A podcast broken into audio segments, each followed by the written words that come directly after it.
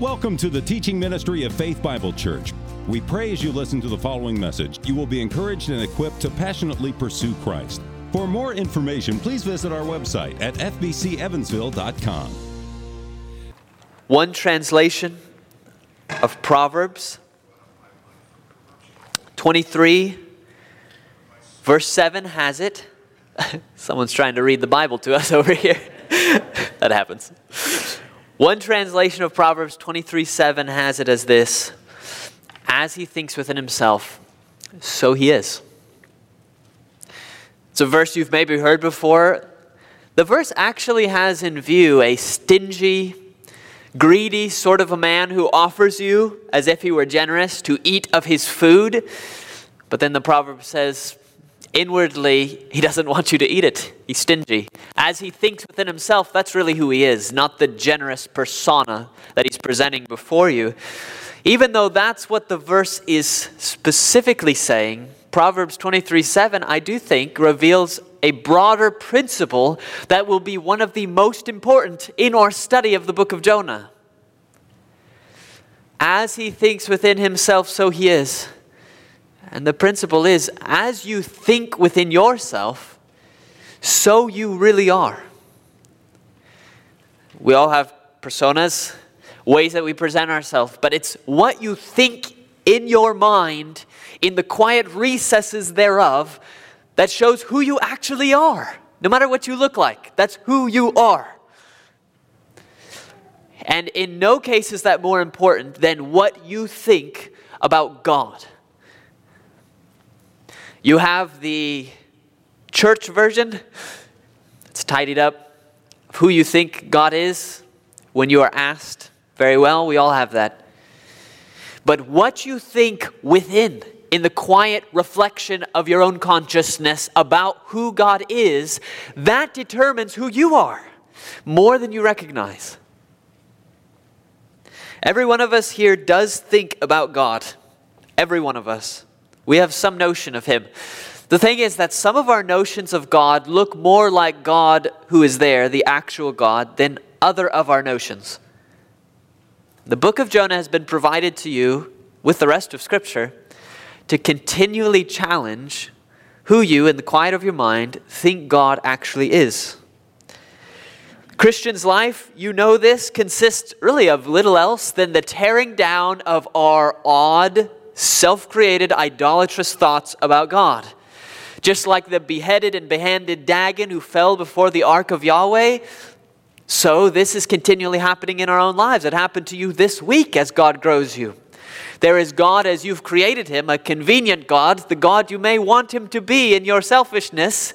And continually, Christ in your life is tearing those idols down and replacing it with an altar of uncut stones so that thereon you may worship in spirit and truth the living God, the actual God, not something we've imagined. So, who is God? You have to answer that. And you have an answer. It's hidden inside your mind, it's hidden within your heart. You specifically have an answer to that question. And if this is the true God, what he is really like, and here are your ideas of him. Some are closer and some are further. And the primary goal we have in studying Jonah, as in studying all of the Bible, is that by the end of this study, your ideas of the actual God would be closer to who he really is. And if that happens, you will know because as this occurs, your life changes. As you think within yourself about God, so you are in your day to day life. You've probably heard the American pastor A.W. Tozer put it this way what comes into our minds when we think about God is the most important thing about us. We don't have to trust Tozer. The psalmist agrees, twice in fact, when he says that those who make idols become like them. So do all who trust in them. Whatever you worship as your God, you become like that. Idols are worthless, you become worthless if that's your God. On a positive note, Paul can promise in the New Testament that we all believers, with unveiled face, beholding the glory of the Lord, are being transformed into the same image. So if you see some idolatrous perversion of who God is, that's what you will become. But as Christians, we are continually moving from that land of bondage, that Egyptian slavery, into a clearer land of promise, clearer view of who God actually is. And as you see Him more as He is, you are transformed into what you see. Paul says, from one degree of glory to another. That's how the Christian life works. We say things like, You are what you eat. That is true in a very literal sense, but even more than that, you are who you worship. You are like the God you believe in. It's true even for atheists, whatever you worship. You become like the idea of God in your mind. If you believe God to be a harsh taskmaster with his whip ever at your back, that is what you will be.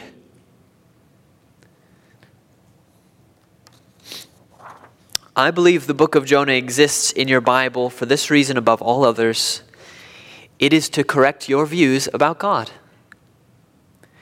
It is to convince you, not just as data, because you already know this as data, but it is to convince you in the hidden person of the heart that God is compassionate. And Jonah wants to convince you that God is compassionate, not so you see that and walk away, but so you see that and walk away as a compassionate person. The only way that you will, over the long haul, be a compassionate, loving, generous Christian is if you see God as compassionate, loving, and generous. And therefore, you have the book of Jonah. The essential heart of these four brief chapters we're studying is not the big fish. Maybe the most uh, interesting. That's not the point of Jonah. The big fish appears in no more than two lines of this whole book. As a side note, the heart of Jonah is not the fish, it's not even Jonah. It's found in chapter 4, verse 2. When God sorry to give away the ending, he will spare Nineveh. And when he spares Nineveh, Jonah prays to the Lord and says this Oh Lord, isn't this what I said when I was yet in my country? That is why I made haste to flee to Tarshish. For I knew that you are a gracious God and merciful, slow to anger and abounding in steadfast love, and relenting from disaster. This wayward prophet Jonah, he knew this as data, the way you know it in a churchy version of it, but it hadn't sunk down into his heart, and that will be obvious in the behavior of Jonah. If he saw truly this gracious, merciful, generous God and loved what he saw, took it into his heart, then Jonah would be a generous, gracious, merciful person and not the stingy, grumpy fellow we're going to find in these four chapters. Jonah's mistake is recorded in Scripture. It's one of the most unusual prophets, a very disobedient one, but his mistake is recorded here in Scripture for this reason so that through it, you would take hold of the fact that God is gracious, merciful, and compassionate. And seeing that, you yourself would become that. That's why Jonah is here. So I've set today aside at the outset of our study of this book to simply overview the whole. The book's brief enough that we're actually going to read the whole thing. Four chapters, it won't take very long. So you will have a sense of the entire thing, and then after we have read it, I want to take some time to give some observations and information that's going to help you to have a better grasp on where we'll be going in the next several months. So let's begin here by turning to Jonah and reading the whole.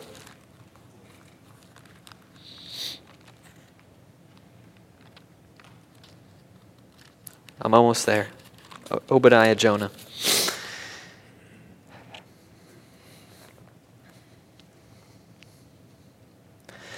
Now the word of the Lord came to Jonah, the son of Amittai, saying, Arise, go to Nineveh, that great city, and call out against it, for their evil has come up before me.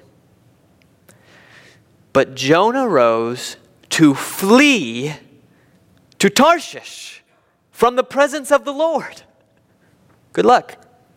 He went down to Joppa. He found a ship going to Tarshish. So he paid the fare and went down into it to go with them to Tarshish, away from the presence of the Lord. But the Lord hurled a great wind upon the sea, and there was a mighty tempest on the sea, so that the ship threatened to break up. Then the mariners were afraid, and each cried out to his God, and they hurled the cargo that was in the ship into the sea to lighten it for them.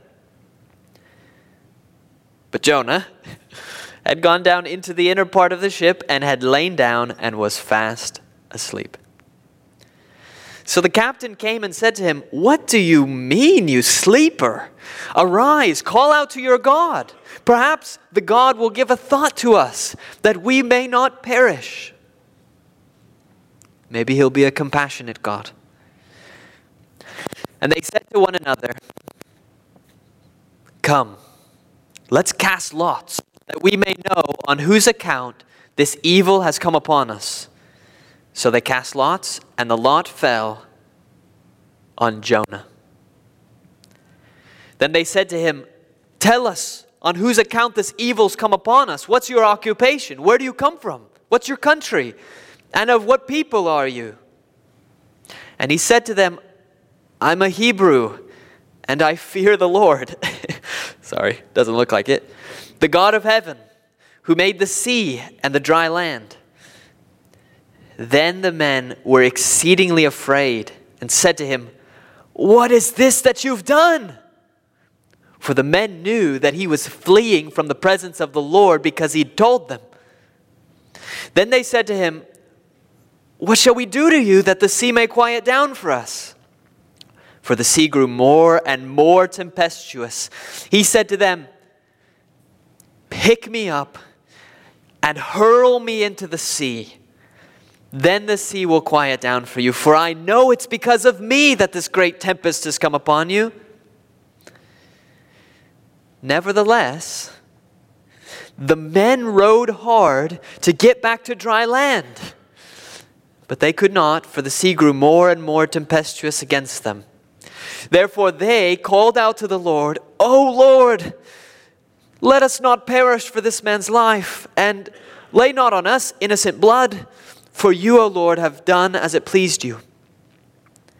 So they picked up Jonah and hurled him into the sea, and the sea ceased from its raging. Then the men feared the Lord exceedingly and they offered a sacrifice to the Lord and made vows. And the Lord appointed, it's what you were waiting for, a great fish to swallow up Jonah. And Jonah was in the belly of the fish three days and three nights.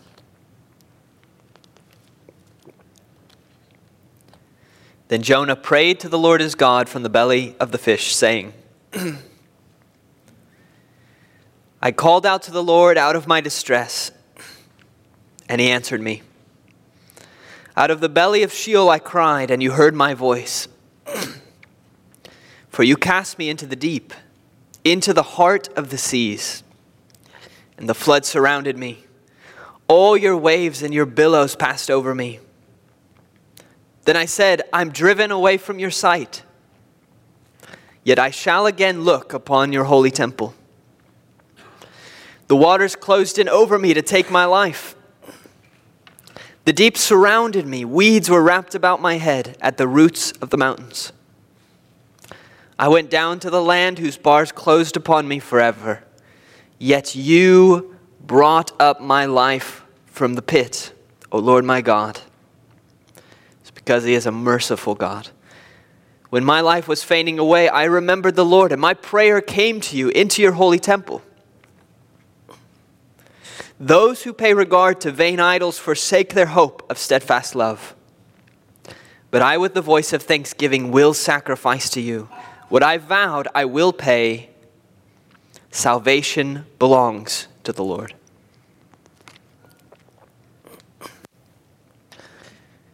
And the Lord spoke to the fish, and it vomited Jonah out upon the dry land. Now, as though we're restarting in chapter 1, chapter 3, then the word of the Lord came to Jonah the second time, saying, Arise, let's try again, go to Nineveh, that great city, and call out against it the message that I tell you. So Jonah arose and went to Nineveh according to the word of the Lord. Now, Nineveh was an exceedingly great city, three days' journey in breadth. Jonah began to go into the city, going a day's journey, and he called out, Yet forty days, and Nineveh shall be overthrown. And the people of Nineveh believed God. They called for a fast and put on sackcloth from the greatest of them to the least of them. The word reached the king of Nineveh, and he rose from his throne, removed his robe, covered himself with sackcloth, and sat in ashes. And he issued a proclamation and published it through Nineveh. By the decree of the king and his nobles, let neither man nor beast, herd nor flock taste anything. Let them not feed or drink water but let man and beast be covered with sackcloth, and let them call out mightily to God. Let everyone turn from his evil way and from the violence that's in his hands. Who knows? Jonah does. God may turn and relent and turn from his fierce anger so that we may not perish. God may be merciful. When God saw what they did, how they turned from their evil way, God relented of the disaster that he had said he would do to them, and he did not do it. And now, the strangest chapter. But it displeased Jonah exceedingly, and he was angry. And he prayed to the Lord and said, Oh Lord, isn't this what I said when I was still in my country? This is why I made haste to flee to Tarshish. For I knew that you're a gracious God and merciful, slow to anger and abounding in steadfast love, and relenting from disaster. Therefore, now, O Lord, please take my life from me, for it is better for me to die than to live. And the Lord said, do you do well to be angry? Jonah went out of the city and sat to the east of the city and made a booth for himself there. He sat under it in the shade till he should see what would become of the city. Now the Lord God appointed a plant and made it come up over Jonah, that it might be a shade over his head to save him from his discomfort, because he's compassionate. So Jonah was exceedingly glad because of the plant. But when dawn came up the next day, God appointed a worm that attacked the plant so that it withered. When the sun rose, God appointed a scorching east wind, and the sun beat down on the head of Jonah so that he was faint. And he asked that he might die and said, It is better for me to die than to live. But God said to Jonah, do you do well to be angry for the plant? And he said, Yes, I do well to be angry, angry enough to die. And the Lord said, You pity or have compassion on the plant for which you did not labor, nor did you make it grow, which came into being in a night and perished in a night. And should not I pity Nineveh? that great city in which there are more than 120,000 persons who do not know their right hand from their left, and also much cattle.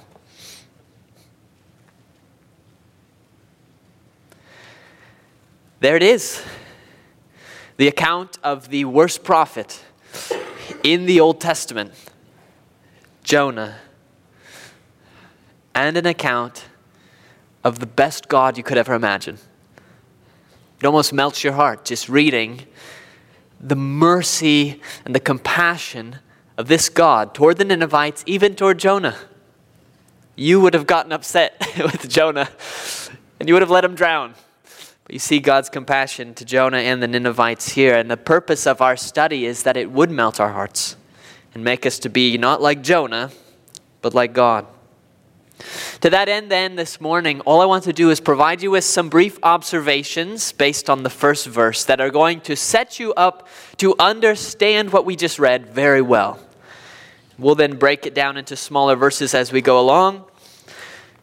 But really, the first verse of Jonah is helpful because it introduces the two main characters of the entire book. This is not, as I said, a book about the fish. It's not a book about the shade plant or the worm. It's not even really about the Ninevites. This is a book about one man and his God. This is a book about Jonah and Yahweh. And you see them both introduced in this very first verse. Now, the word of the Lord, Yahweh, came to Jonah the son of Amittai, saying, and we'll stop there. So there's the Lord, it's His word, and it is coming to Jonah the son of Amittai. And so this morning I want to make a few comments about both of those main characters of the text. Beginning with Jonah, who was he, etc., and then moving on to the Lord and what we are going to learn about him as we study Jonah. So let's begin then just with Jonah the son of Amittai. One interesting thing about this little book is it tells you nothing about him. In fact, the Hebrew at the beginning of verse 1 starts with a what we call a vav consecutive. It's an and.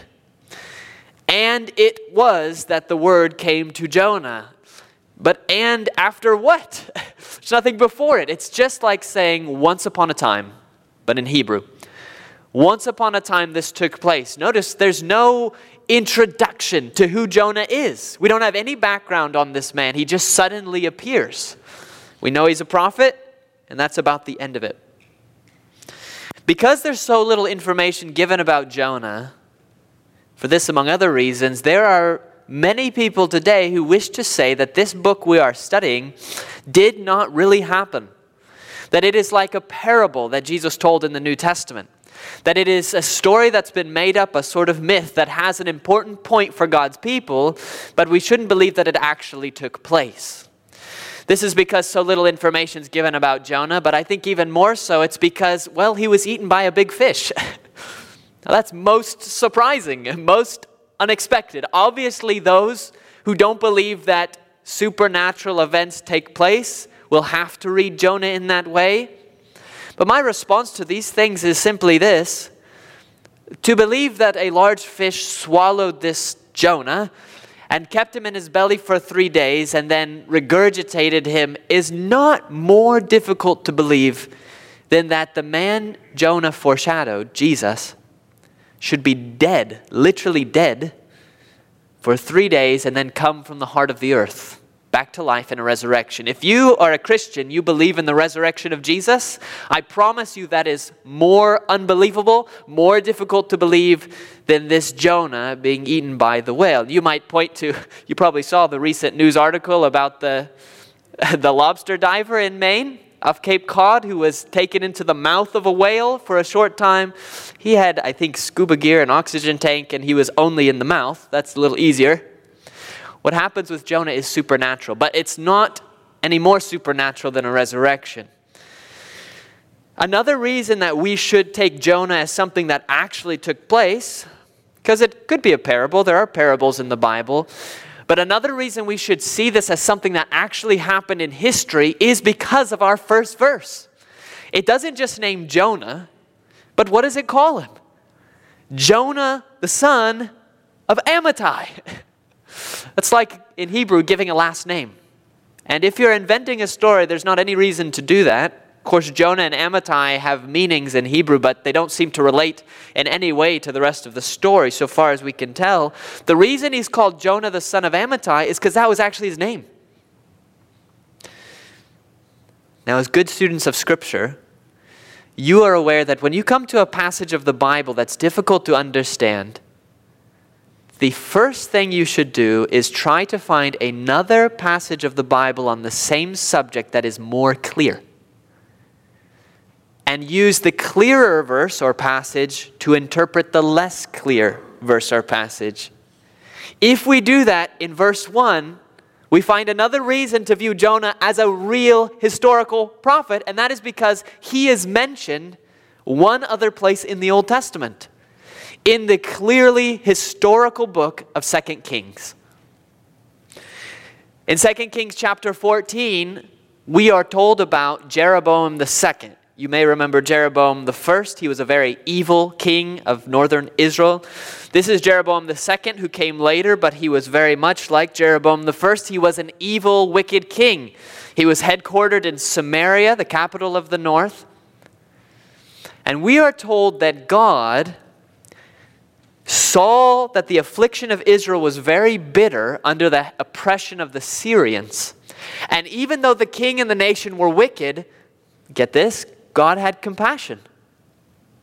And he used evil Jeroboam II to win back lands that the Syrians had taken from Israel. And then we are told that Jeroboam II's reconquest of that land was prophesied by who? Jonah, the son of Amittai. Here's the verse in full, 2 Kings 14:25. It says Jeroboam restored the border of Israel from Lebo Hamath as far as the sea of the Arabah, according to the word of the Lord, the God of Israel, which he spoke by his servant Jonah, the son of Amittai, the prophet, who was from Gath Hepher. That's a real historical prophet, and it even gives the location of his origin, Gath Hepher, which Joshua tells us was in the region of Zebulun, there in the north. We don't know what came first, this prophecy given to Jeroboam II or the issue with the fish in Nineveh. Could be either way. But we do know that this was historically a prophet, and we can even date him. Jeroboam II, we know, lived in the first half of the 8th century BC. So think 800 BC to 750, about then. That's when he lived, and therefore we know that Jonah the son of Amittai lived within that period of time, approximately. He's a real person at a real time of history. What this also tells us is that these historical events that took place, that we're going to be studying for the next several months, happening as they did at the beginning of the 8th century, sometime in there, occur about 100 to 150 years before Assyria, of which Nineveh is the capital city, will come and destroy Israel. You can understand Jonah's hesitance to go and preach to them. That will happen in 722 BC. So 800 to 7 800 to 850 sorry 800 to 750 722 sorry did i say 150 years? That's going to be very shortly after 722 bc this is going to happen and then about 100 years later assyria is going to be judged as prophesied predicted by nahum the prophet and babylon will come and destroy assyria these are god's purposes and they really take place in history and Jonah and what he does here with Nineveh really took place in history. This is real.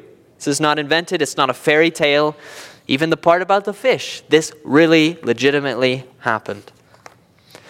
So, in summary, what are the things that we know about Jonah as we go into this book? What is it that we know about him? We know that he was a real prophet.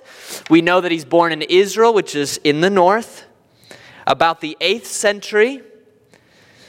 We know that when God called him to prophesy, saying that his own people, Israel, though they were wicked, would be delivered from the Syrians, he didn't mind doing that.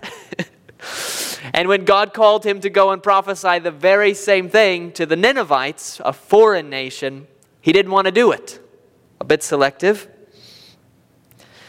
When called to Nineveh, he wouldn't do it. And it's understandable because not long after he goes and Nineveh repents, there will be apparently a new generation of Ninevites who are evil. They will take over Israel, and in return, a hundred years later, they'll be destroyed by Babylon. That's what we know about Jonah, the son of Amittai. But like I've said, we need this background information to understand the book. But like I've said, Jonah is not the primary protagonist, not the main, main character of this book. He's the one we'll follow throughout these four chapters, but the book is not about Jonah. And we're glad because he's not a good example. This book is about the other main character, and that is the Lord. It's the word of the Lord that comes to him, and the Lord is the primary character. As we're studying this, our focus at every passage should be upon what does this tell us about the Lord? Jonah, as I've said, is actually a very terrible prophet. He has a few redeeming moments. You saw them in chapter 2 when he's finally eaten by the whale. He offers a very beautiful prayer to the Lord. And then at the beginning of chapter 3, when God sends him to Nineveh again, he does obey. But apart from that, even to the very end of the book, he's a bad prophet. That might seem very strange. Why do we have a book in our Bible about a bad but true prophet of the Lord? It's because Jonah is meant to be what we call a foil. A foil is a character whose primary purpose in any work of literature is to help us better see a different character by contrast or comparison. And so we have Jonah set as a terrible, heartless prophet in front of us so that in contrast, the compassion of the Lord becomes more evident and clear. Really, this whole book is clearly about not Jonah or the fish or the bug or the plant or the Ninevites. This is a book where all of those are foils trying to focus attention on the Lord Himself. What sort of a Lord is the Lord? Now, this makes complete sense because just think of the structure of the book of Jonah for a moment. We've talked about the characters here. Think about the structure of the book of Jonah. This is one of the most carefully crafted works of literature in your Bible. You probably noticed, maybe as we read along, that chapters 1 and 2, you could almost fold them over and they would parallel exactly chapters 3 and 4. You saw at the beginning of chapter 1, the word of the Lord comes to Jonah and he responds, this time poorly, to try to run away from God. This results in a calamitous situation of a storm. Then you have pagans who surprisingly respond very well to the calamity. And then you have a lesson on mercy or compassion. That's chapters 1 and 2. What are chapters 3 and 4? God's word comes to Jonah again. You have his response. This time he obeys. Then there is a predicted calamity, the destruction of Nineveh. You have pagans, the Ninevites, who respond surprisingly very well to this coming calamity. And then you have, not through a fish this time, but through a plant and a bug, here you have a lesson on compassion or mercy. So the two parts are very carefully crafted to parallel each other. You may also have noticed as we read that there are several words that are repeated over and over again, surprising for such a short book. And these comprise huge themes. They've been carefully thought out. The word great or big or large or important. That's one Hebrew word repeated over and over and over and over in this book. The same thing is true for the word for evil or calamity. It's repeated several times. You've seen the word appointed over and over and over in the book. The point is that the structure and the style of Jonah, it wasn't just haphazardly put together, it's very carefully crafted. And what is the point of this structure and this style as we read through it? It is to make more clear to you that the Lord is compassionate. It's not art for art's sake, although God cares about beauty. It is art so that just like Jonah, this foil of a character, the structure itself of the book will point you to God. Because how do both of the sections in parallel end? They always end with a lesson on God's mercy and compassion. The purpose of Jonah, the largest lesson, if you learn nothing else from our study in this book, is that God, the true God, the God who's actually there right now, is a compassionate God. And that's how you should view him. And if you view him that way, it will change you. The one New Testament passage that you have to bear in mind when you read the book of Jonah, which I think more than any other passage of the New Testament summarizes the whole purpose, the whole lesson that we will be learning in the next months, is what Jesus said on the Sermon on the Mount in chapter 5, that famous passage that ends that chapter, where Jesus says, You have heard that it was said, You shall love your neighbor for Jonah, that's Israel. Praise God. Under Jeroboam II, returning land from the Syrians. Praise God. God delivers me from the fish, from the sea by a fish. You shall love your neighbor, of course. And you've heard, you shall hate your enemy. Yes, Jonah says. The Ninevites, the Assyrians, who within a hundred years will destroy us. So Jonah is nodding his head at what you've heard said. But just as Jonah will correct us, Jesus will correct us. But I say to you, Jesus says, love the Ninevites. Love your enemies and pray for those who persecute you. Why? So that you may be sons on Father Day, Father's Day, sons of your Father who is in heaven. If you know a God as your Father who's compassionate, then you'll be compassionate and love your enemies. Jesus continues, For God makes his sun rise on the evil and on the good. He sends rain on the just and on the unjust. He's good to Israel, he's good to Nineveh. For if you love those who love you like Jonah, what reward do you have? You'll be as silly as the prophet in this book.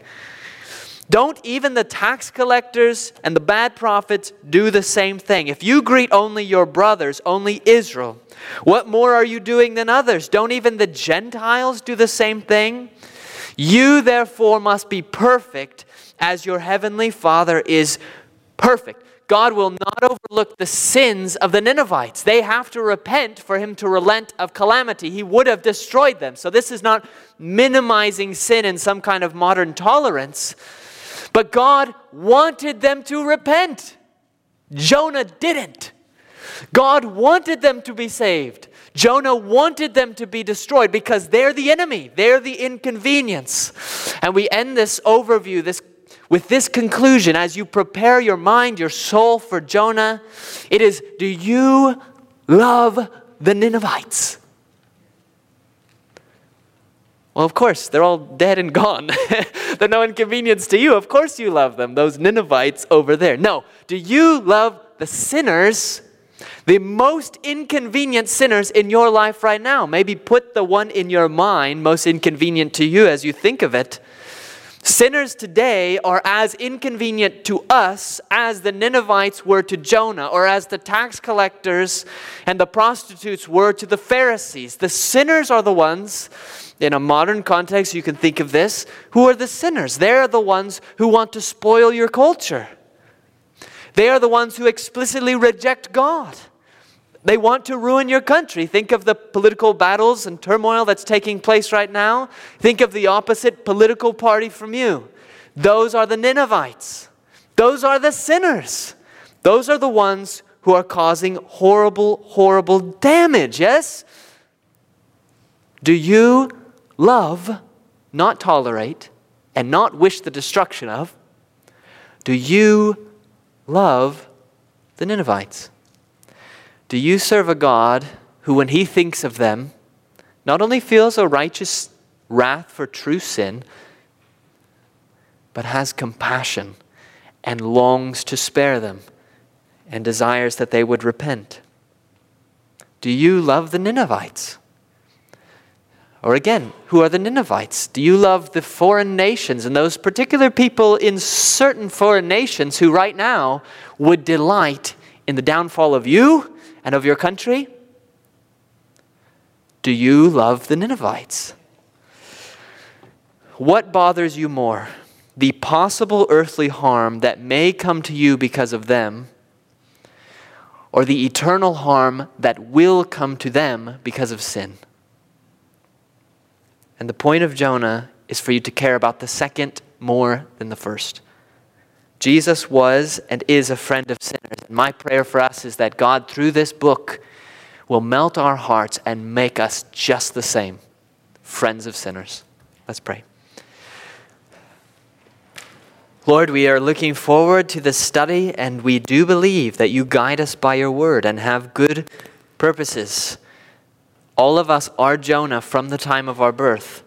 What we have heard it said to love our neighbors and hate our enemies, we have heard said in our own natural state, in our own wicked heart. It's what we say to ourselves at all times that those inconvenient to us for any reason, and especially those who explicitly reject you and are therefore inconvenient we shall hate. But that is natural. And Lord, help us to be more than the Gentiles by loving them, by loving the Ninevites and craving their repentance, by a willingness, just like we saw with the woman in the video at the start of service, a willingness for her to love the Marxist oppressors in her country, even unto death. Help us to hold fast what is true, and as we do, to have hearts that are compassionate, gracious, and as supernatural as a man in a fish. It's in Christ's name we pray. Amen.